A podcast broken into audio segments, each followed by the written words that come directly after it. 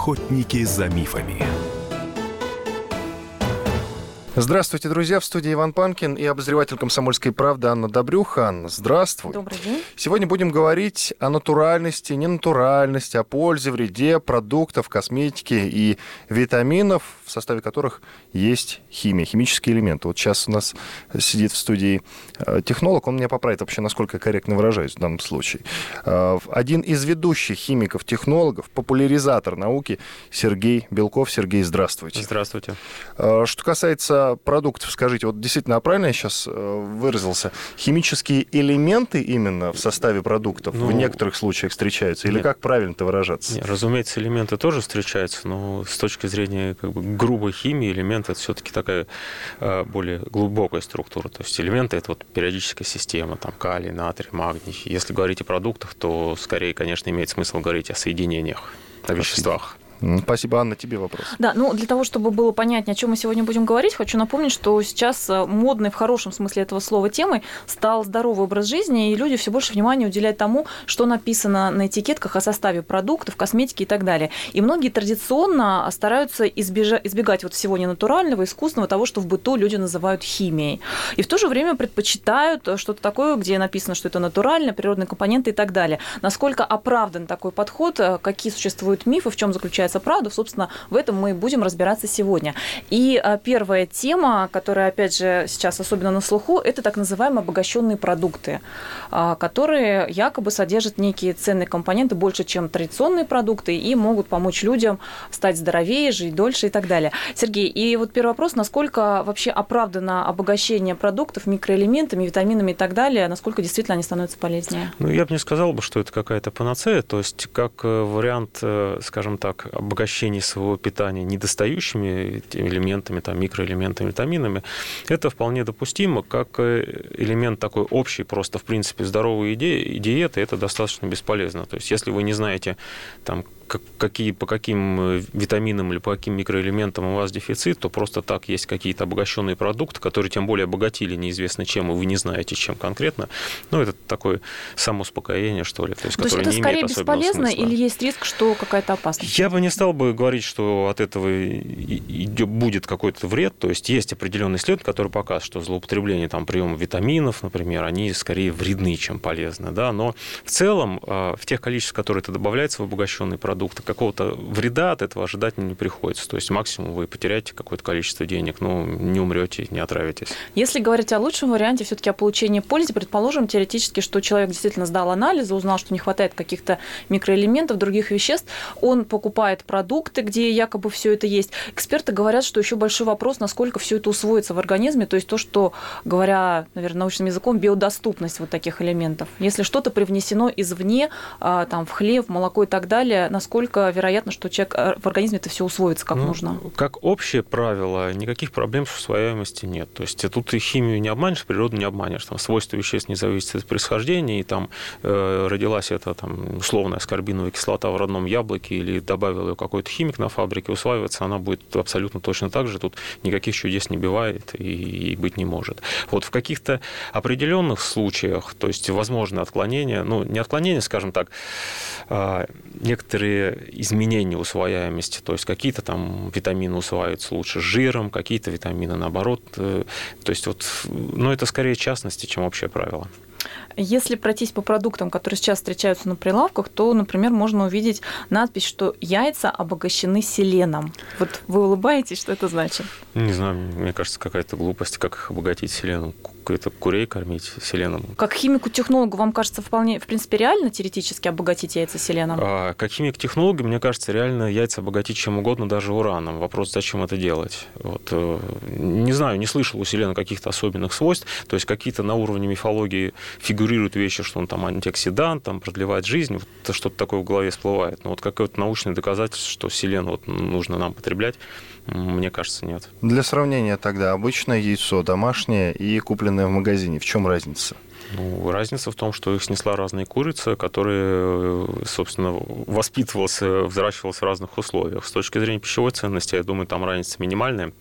Может быть разница в цвете, которая э, обусловлена, там, соответственно, разницей в кормах. Вот, а там белки, жиры там абсолютно те же самые. И я думаю, что пропорции их там, они совпадают с точностью там, до десятых. Сергей, а... то есть вы развеиваете первый миф, что люди на самом деле очень часто обращают внимание как раз на яркость желтка. И бытует такое представление, что чем ярче желток, тем больше питательной ценностью обладает вот это яйцо. Это миф? Ну, на мой взгляд, кажется, это безусловный миф, потому что цвет желтка обусловлен э, какими-то пигментами, которые там содержатся. Пищевая ценность, э, собственно, яйца обусловлена белками и жирами, которые там содержатся. Это две не пересекающиеся вещи.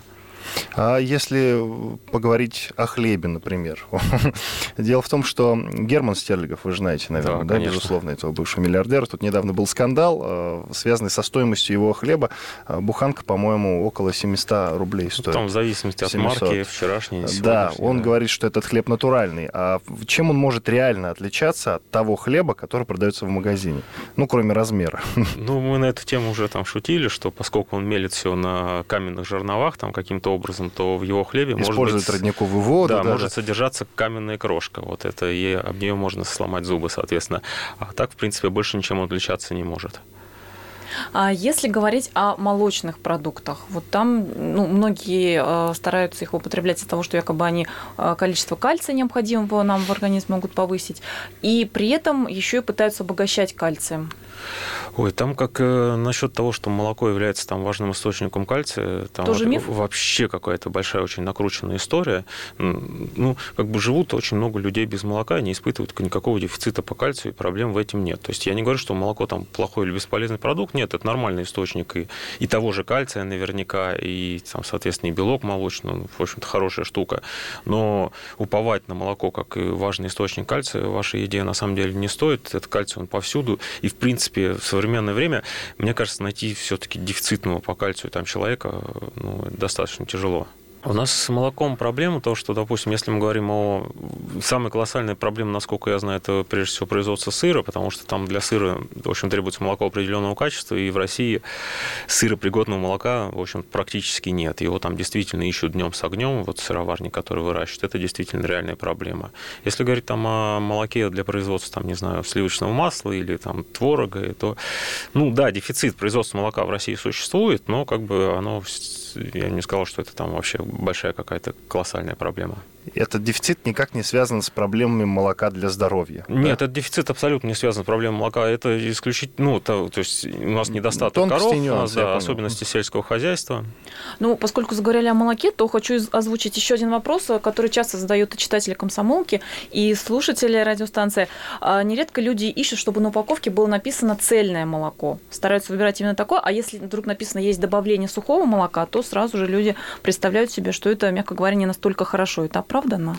И, кстати, должна быть пометка, что это молочный напиток. Не, наоборот, а, не, нет, да, там, да, если сухое если молоко, сухое то молочный молоко напиток, добавлено. да. Нет, там если сухое молоко, там должно быть написано, что произведено из восстановленного молока или что-то в этом роде. То есть молочный напиток это когда часть молока, часть каких-то замен. Это немножко другая история.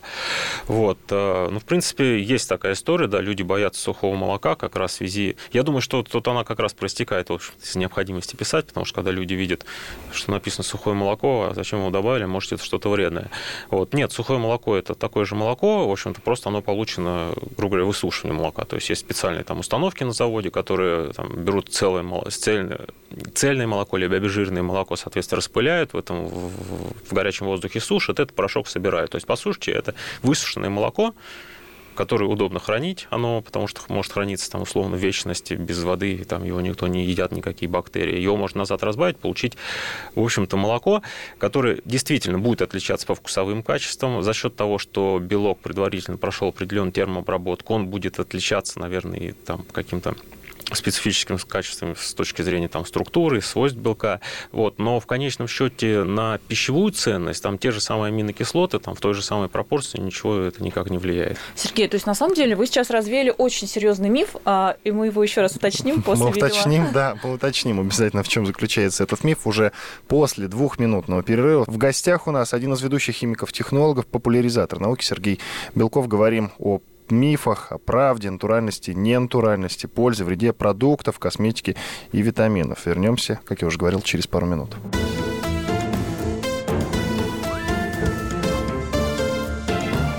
Охотники за мифами. Радио Комсомольская правда". Более сотни городов вещания и многомиллионная аудитория. Челябинск 95 и 3 FM. Керчь 103 и 6 FM. Красноярск 107 и 1 FM. Москва 97 и 2 FM. Слушаем всей страной.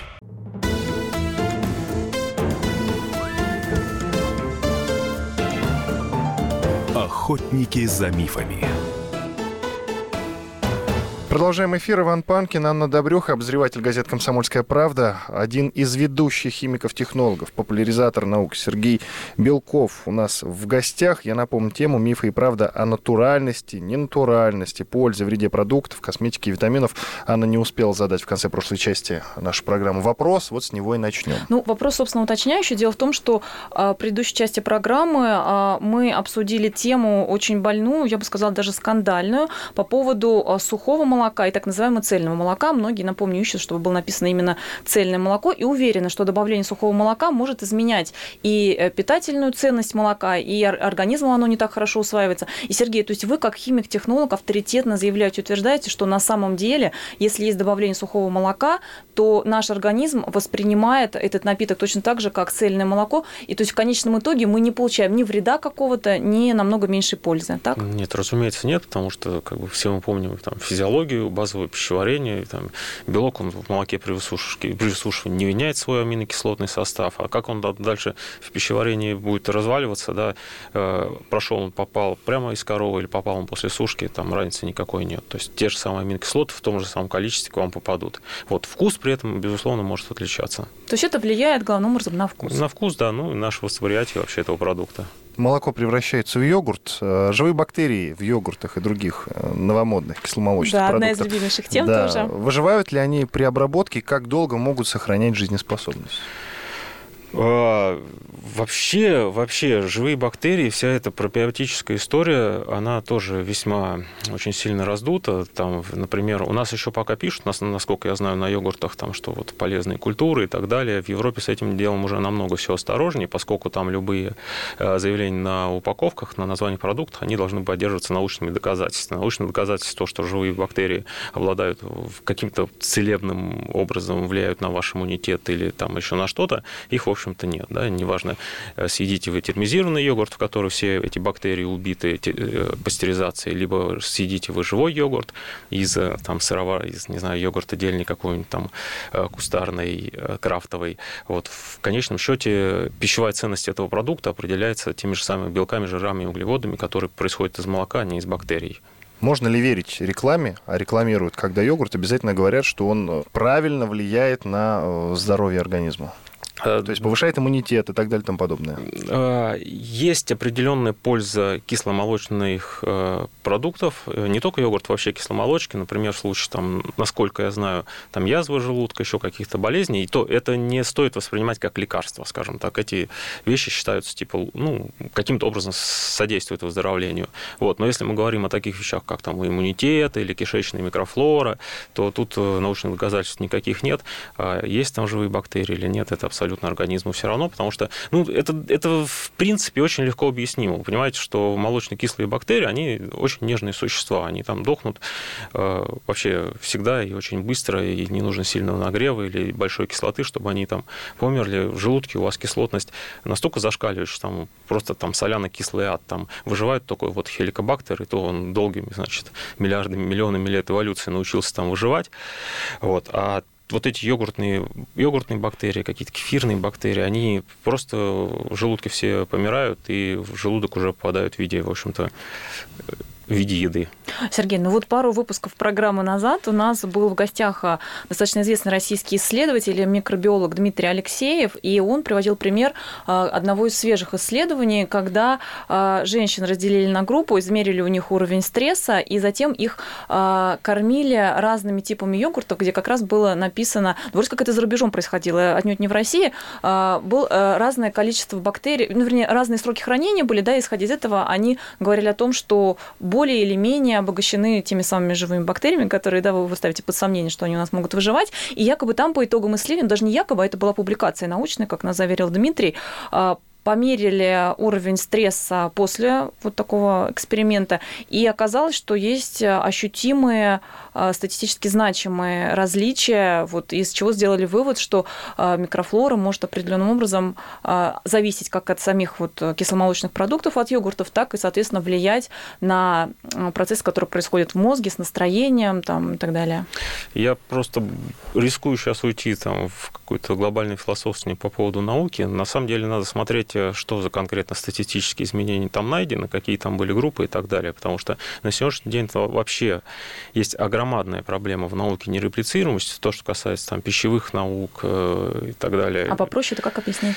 По сути, большинство, на самом деле, вот просто так получается, это громадная проблема современной науки, что вот эти частные исследования, выполненные на, на небольших выборках, там, на 5, на 6 человек, они дают а, какой-то колоссальный а, уровень ложно-позитивных результатов, то есть примерно 50-60% выпускающих там исследований, может быть, 90% в каких-то отраслях науки, это просто ложно-позитивный результат. То есть Когда... воспроизвести на большем количестве не удается? Да, и то есть надо конкретно смотреть, была ли репликация, не была, какая там статистика, какие там группы. Если это группы, в общем смысле, если это группы там 10-15 человек, то, как правило, это ни о чем не говорит. Это можно считать какой-то предварительный результат, нуждающийся в проверке. Я не говорю, что явления нет, надо смотреть, но, на мой взгляд, это достаточно сомнительное заключение, поскольку какого-то там, биологически физического обоснования для этого нет. А, давайте поговорим о пальмовом масле. Есть э, масса претензий к пальмовому маслу. В основном э, все эксперты, ну, эксперты как интернетные, диванные эксперты, говорят, что оно жутко вредно для здоровья. Для начала, правда ли это или нет? Ну, тут э, общий принцип тот же самый. Свойства вещества не зависят от происхождения, а зависит исключительно от того, какие атомы в какой последовательности в этом веществе расположены. Вот если мы посмотрим на условную формулу пальмового масла, то мы увидим, что это такой же триглицерид жирных кислот, это смесь, соответственно, триглицеридов жирных кислот, примерно такая же, как в абсолютно других маслах, там, подсолнечном, оливковом, не знаю, сливочном и так далее. Все различие в пропорциях, соответственно, того, какие там жирные кислоты содержатся. И вот, э, и, собственно, влияние на здоровье э, этих масел, оно определяется тем, какие конкретно это жирные кислоты там есть. И тут уже получается очень интересная история, потому что если мы сравниваем пальмовое масло с жидкими маслами, типа сливочного или оливкового или льняного, или там рыбьего жира, вот, то оно, конечно, немножко хуже их, поскольку там более, больше насыщенных кислот, там меньше полиненасыщенных и так далее. Вот. Но если мы будем сравнивать с твердыми жирами животного происхождения, будь то сливочного или говяжий жир, или какое-нибудь курдючное сало, то мы увидим, что пальмовое масло, в общем-то, является очень классной заменой и, в общем-то, даже здоровой заменой. И более того, что если мы будем сравнивать это пальмовое масло с его главным использованием то, что он заменяет промышленности маргарины, маргарины, которые до сих пор там содержат огромное количество транжиров, которые ужасно вредны, ну, не ужасно ужасно, но вредны, и тем не менее их надо избегать и, на мой взгляд, действительно запрещать, то пальмовое масло это является просто величайшим продвижением в сторону здорового питания с точки зрения пищевой промышленности. Важно уточнить и подытожить. То есть пальмовое масло, например, не вреднее, чем тот же курдюк, на основе которого готовится плов. В, в общем смысле пальмовое масло это нормальный, качественный пищевой жир. Сергей, еще хочу уточнить, на самом деле многие люди не очень себе представляют, как оно выглядит. Это что? Это вот как бы э, какой-то э, ну, твердый продукт, да, то есть э, похоже на что оно? Ну, когда оно выжимается из пальмы, это такая очень красная, грязноватая немножко жидкость. То есть оно изначально, когда из пальмовых, из, не из пальмы, естественно, не из древесины, а из плодов пальмового дерева выживается, то оно такое, ну, просто жидкое, скорее, масло красного цвета за счет присущих там э, красителей, э, каротиноидов. Вот. В промышленности он в таком виде не используется, но очищается, из него выделяются различные фракции, выделяются жидкие фракции, такие как пальмовый лин, которые главным образом идут на жарку, например, в фритюре там, в каких-нибудь э, сетях фастфуда, часто происходит на пальмовом олеине. Выделяются твердые фракции, которые используются для промышленного производства каких-нибудь кондитерских жиров и так далее. В общем-то, в чем преимущество пальмового масла, что оно достаточно дешевое, оно достаточно легко э, дезодорируется, то есть избавляется от запаха и становится неким обезличенным жиром, которому можно придать э, путем этерификации или там фракционированию любые нужные для пищевой промышленности свойства. Еще можете вы э, опровергнуть или подтвердить, можно встретить в интернете а, такое сообщение, что пальмовое масло, которое выжато не из плодов, не из мякоти, а именно из косточек масличных пальм, что оно какое-то прям буквально уникальное по ценности, содержит только тринол, который называют супервитамином Е. Вот, но в России якобы оно мало доступно. Да нет, ну, нет, если мы говорим о витаминах, то и обычное пальмовое масло, оно содержит вот этот только тринол, да, но масло, так называемое пальмоядровое, которое из косточек выжимается, оно главным образом оно отличается тем, что в нем э, больше насыщенных жиров, оно более твердое, в отличие от масла, которое получается из непосредственно плодов. В общем-то, ключевая разница. То есть так уж рваться за его покупкой? Наоборот, если мы говорим о здоровости, да, то да. жидкие масла, они как бы считаются больше, лучше для организма, поэтому пальма ядровая, но немножко хуже. Снова время сделать паузу. Иван Панкин, Анна Добрюха, обозреватель «Комсомольской правды» в студии радио «Комсомольская правда». В гостях у нас, напомню, один из ведущих химиков-технологов, популяризатор науки Сергей Белков. Мы говорим на тему мифы и правда, натуральности, ненатуральности, пользе, вреде продуктов, косметики, витаминов. Вернемся через 4 минуты.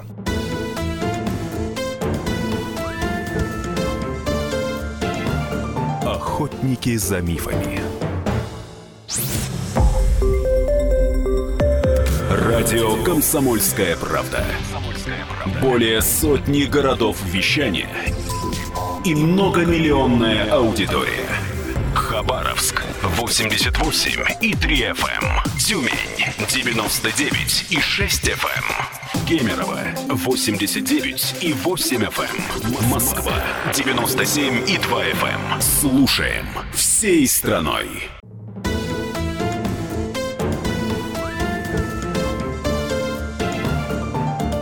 Охотники за мифами. Возвращаемся к разговору о мифах и правде, о натуральности, ненатуральности, пользе, вреде продуктов, косметики, витаминов. В студии радио «Комсомольская правда» Иван Панкин, Анна Добрюха, обозреватель «Комсомольской правды». А в гостях у нас один из ведущих химиков-технологов, популяризатор науки Сергей Белков. Всем еще раз здравствуйте. Теперь хочется поговорить о процедурах, которые превращают продукты в опасные или бесполезные. Вот, например, есть миф, хотя, может быть, это правда, поясните. Воду для чая нельзя кипятить дважды вроде как она портится. Происходят некие процессы, да, из-за которых э, вода теряет что-то ценное, полезное. Я вот сейчас пытаюсь в голове освежить все знания химии, и я не понимаю, какие там процессы могут происходить. А я тогда озвучу, например, что пишут в интернете. А, при повторном кипячении мы устраняем из воды весь кислород и азот, и в итоге получаем совершенно мертвую воду. Ну вот если э, дилетант посмотрит на эту запись, то, в принципе, он может, да, так, да может в это поверить. А Действительно, кислород из воды ведь испаряется, нет? Ну, что там, ну как он, ну, ну пусть испаряется, если он в виде там, кислорода воздуха, если он в виде э, кислорода элемента из воды, то кипячения маловато, чтобы его оттуда убрать каким-то образом. Потому что, на мой взгляд, какая-то полнейшая глупость. И вообще вот это, называть продукты живыми, как бы, и мертвыми. на мой взгляд, как бы не очень правильно, потому что вообще живые продукты, они опасны. Живые продукты – это источник инфекции. Вот э, это там листерии, кластридий, не знаю, ботулизм. Вот. А надо есть мертвые продукты, потому что они безопасны с точки зрения микробиологии. Мне бы хотелось тогда понять, о каких живых и мертвых продуктах идет речь. Вот я поэтому и говорю, что зачем продукты называть живыми и мертвыми. В принципе, наша, наша еда, она как бы она мертвая. Она и мертвая, это нормально. Хорошо, следующий миф или правда, собственно, это продолжение про чай. А, если класть мед в горячий чай, то якобы образуются канцерогены, то есть вещества, которые очень не полезны организму и при длительном употреблении могут провоцировать рак. Ну, там вся история идет на том, что просто образуется, как же называется, гидро... оксифурфурол, по-моему, вещество называется. Оно образуется при из, э, опять же, если не ошибаюсь, глюкозы при, при воздействии температуры. Но это дело касается, разумеется, не только меда, это любых продуктов при нагревании, которые содержат глюкозу. Они так или иначе токсифурфурол продуцируют. Ну, Просто... сахар, получается? Э, ну, Глюкоза, да, может образовываться из сахара, из обычного столового, разумеется. Вот. Но просто почему этот миф пошел? Из-за того, что вот это содержание оксиметилфурфурола, оно является неким показателем а, качества меда. То есть в старом меде его больше, его не должно быть э, больше определенного количества. И вот люди цепляются за эту цифру, что мед из-за этого становится вреден. Э, то есть, на мой взгляд, как, каких-то причин вот этого бояться класть того же мед в горячий чай вообще не стоит. То есть это вещество является неким одним из показателей качества меда и все. Вот, Но канцерогенного эффекта для организма доказанного оно не имеет. Оно имеет канцерогенный доказанный эффект, оно не очень сильный канцероген, но тем не менее канцероген. И этого тоже бояться абсолютно не стоит, особенно людям, которые время от времени курят там или злоупотребляют алкоголем, потому что если уж говорить о канцерогенном эффекте, все вещества на свете так или иначе могут обладать канцерогенным эффектом. Вопрос не в том, что обладает вещество или нет, а в том вопрос, в каком количестве, как часто оно вам в организм попадает. Вот. Я думаю, что уж мед, который едят реально ложечками и что-то там содержится, это, ну, это такой мизер в общей угрозе вот этого канцерогенных а рисков. А пользу-то он приносит, мед, если вы добавите в чай? А, ну, нет, он, ну, как сладкий, ароматный напиток получается.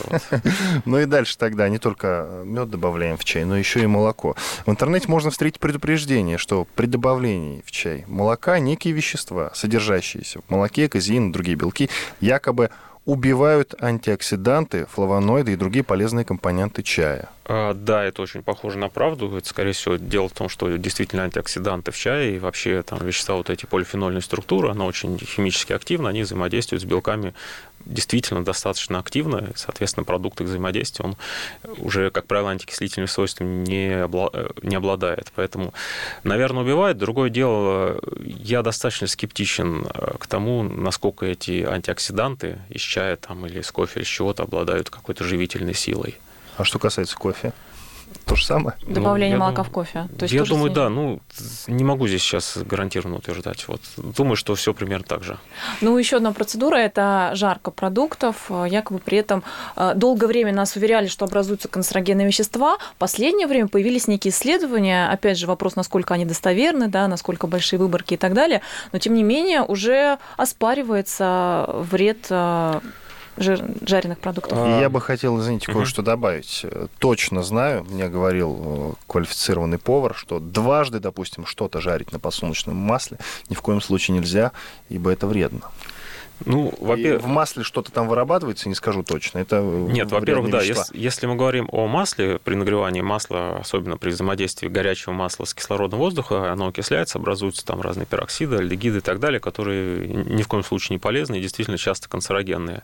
Вот. Плюс дополнительный момент, если мы говорим о жареных продуктах, то при жарке происходит так называемая реакция Майяра, которая, в общем-то, а, дает очень много вкусных веществ, из-за чего мы любим и жареную картошку, и жареное мясо, и все остальное. Все этот вкус дают, э, собственно, продукты реакции Майяра. Но кроме того, что они дают вкусовые вещества, они дают очень разных сложные, там, страшные молекулы, часть из которых действительно канцерогенна, и в том числе, например, термически обработанное там э, красное мясо, да и не только красное, любое термически обработанное мясо, оно в этом этом смысле не полезно, поскольку при взаимодействии веществ, содержащихся в этом мясе, при, при нагревании их, эти вещества взаимодействуют, образуются определенные молекулы, которые действительно канцерогенны, и их э, канцерогенный эффект доказан. И, Сергей, еще есть одна процедура, когда мы смотрим и на молоко, уже не раз упоминавшееся, и на какие-то соки. Бывает написано, что это пастеризовано, бывает написано, что стерилизованное, причем в случае стерилизации обычно там есть, что может храниться больше месяца при температуре чуть ли не 30 градусов. Людей это всегда пугает. Им кажется, что уж там точно убилось все сколько-нибудь ценное, полезное. Это правда или миф? Ну, это, опять же, классика. Если ценным и полезным считать бактерии, которые могут съесть этот продукт, то они действительно там убиваются. Вот. Если говорить о витаминах, то, наверное, да, большинство водорастворимых витаминов, они, скорее всего, там убиваются, жирорастворимые более-менее, более-менее хорошо всю эту термообработку переносят. Вот. С точки зрения вреда для организма именно как сам процесс, там, это пастеризация, стерилизация, ультрапастеризация, ничего вредного они в организм не привносят, кроме того, что убивают медную, вредную микрофлору. Об экопродуктах продуктах несколько слов. Есть версия, что вообще вся эта теория о том, что экопродукты, они э, оказывают хорошее воздействие на организм, все это большой такой маркетинговый ход. Что скажете? Это я абсолютно согласен с этой версией и всячески популяризирую, потому что это так и есть. Э, тут, опять же, с точки зрения химического состава, и, как следствие, с точки зрения там, влияния на пищеварение, на физиологию человека, экопродукт или не экопродукт, это, в общем-то, никак не зависит. Зависит от того, в какие продукты там содержатся вещества, там, микроэлементы, витамины, в какой пропорции и так далее. И вот эта вот пропорция, она очень мало чувствительны к способу выращивания продукта. То есть, если вы выращивали на навозе и там не знаю, на земле, которая никогда не обрабатывалась пестицидом, или если вы вырастили на промышленном поле, которое, значит, обрабатывалось синтетическим удобрением, синтетическими пестицидами, убиралось все на комбайне, то в конечном счете у вас получается примерно та же самая картошка и помидоры, которые почти всегда отличаются по вкусу, которые гарантированно отличаются в цене, причем, может быть, на порядок отличаются, но с точки зрения пищевой ценности там разницы никакой. Сергей, подождите, а наши дачники спросят, а, ну вот мы не удобряем какими-то химическими, ну, такими серьезными удобрениями, типа пестицидов, ну, это не удобрения, да, но вот вещества ну, такие да, не да, используем. Да. Они скажут, ну вот мы у себя не используем, а на каких-то полях промышленных используют. Соответственно, куда они деваются из той картошки, которая выращена промышленным способом? Нет, ну, часть пестицидов просто, собственно, разлагается сразу быстро, потому что требования к био, биодеградабельности, да, к биоразложению а, средств химической защиты, оно достаточно жесткое. То есть э, современные пестициды – это не то, что вот, кстати, дачники используют медный купорос, который является пестицидом. Вот био, медный купорос, например, он никуда из природы не девается. Вы его один раз полили там, от фитофторы, и он у вас навсегда в почве остался. А пестициды синтетические, которые в промышленности используются в сельском хозяйстве, вы их полили, они через какое-то время исчезли. Причем и те остатки, э, те их э, следовые количества, которые оставились, допустим, в готовом помидоре или картошке, они не наносят вреда организму. Это тоже э, как бы известный исследованный момент это тоже восходит к тому, что вещество может быть ядовитым, но их, его ядовитость зависит от количества. И по каждому пестициду там регуляция очень жесткая, наука очень, на самом деле, понятная. Те количества, которые остаются, они вреда не наносят. И то, что в какой-то фермерской картошке нет промышленного пестицида, который безвредный, не означает, что в нем нет, например, медного купороса, который, который все-таки вреден. Ну и тогда вот мы часто видим помидоры, их называют а, стеклянными, пластиковыми, да, такие бледно-розовые, и те помидоры, которые называют фермерскими или там прибывшими из соответствующих стран, которые ярко-красные, сочные, ароматные, по питательной ценности, если не говорить о вкусовых качествах, получается, они что, одинаковые или все-таки а, есть разница? В общем случае они по питательной ценности одинаковые, но тут надо учитывать, что это, в принципе, разные помидоры, еще в том смысле, что там э, они разные сорта помидоров. А вообще процесс созревания помидоров, процесс образования душистых веществ, он так или иначе связан с порчей. То есть чем помидор вкуснее, тем он быстрее испортится. Про косметику, Анна, все-таки ты задавай вопрос. Буквально а, две минуты до конца. Да, ну это тоже популярная тема, когда у нас а, стремятся в магазины, на которых написано живая, натуральная, естественно, на основе трав косметика, и при этом стараются а, избегать тех баночек, кремов и так далее, где написано, что содержит а, парабены, а, еще у нас любят безаммиачные краски для волос, чтобы там не было таких веществ. Вот это все насколько оправдано или опять же миф? Насчет аммиачной краски я вам честно не скажу. По-моему, там замена аммиака идет просто замена другими аминами, то есть принципиальной там какая-то химическая разница действия на волосы там, или на организм нету, и, в общем-то, ожидать не приходится. А что касается беспарабенов, то, на мой взгляд, вообще вот это вот боязнь парабенов, это какая-то тоже такая... А уточните, пожалуйста, для тех, кто не в курсе, что это, собственно, а, такое? Парабен, ну, такие соединения, в общем-то, консерванты. Они, в принципе, они, кстати, достаточно природные, потому что парабены встречаются, насколько я знаю, там, в чернике, в ягодах каких-то, в брусниках и так далее. Быть. Возможно, да, в клюкве есть бензат, который структурно, структурно, структурно близок к парабенам, на самом деле. То есть это некие изначально природные вещества, которые растения придумали для защиты от разных вредителей. Человек, значит, эту историю подметил, начал использовать э, для защиты, соответственно, кремов и пищевых продуктов, в том числе, от этих самых бактерий, которые хотят съесть. А на сегодняшний день парабены какого-то э, доказанного вреда от них организмам нет. Более того, безопасность их достаточно хорошо исследована, проверена и так далее. И человек, который выбирает, э, там, не знаю, какой-нибудь крем без парабенов, который целенаправленно выбирает крем без парабенов, потому что пытается защитить себя от рисков, на самом деле он совершает большую глупость, потому что в, ме... А, э, это, в этом креме либо нет вообще консервантов, значит, этот крем, возможно, стухнет, или там его съедят, и он выбросит свои деньги. Либо в этом креме какой-то консервант, который не доказан, или не проверен, или не безопасен. И, то есть, пытаясь избежать каких-то мифических рисков, связанных с парабенами, он на самом деле просто добавляет себе Рискует рисков. еще больше. Иван Панкин, обозреватель «Комсомольской правды», Анна Добрюха в студии радио «Комсомольская правда». В гостях у нас был один из ведущих химиков, технологов, популяризатор науки Сергей Белков. Большое спасибо, что пришли. Спасибо. До свидания.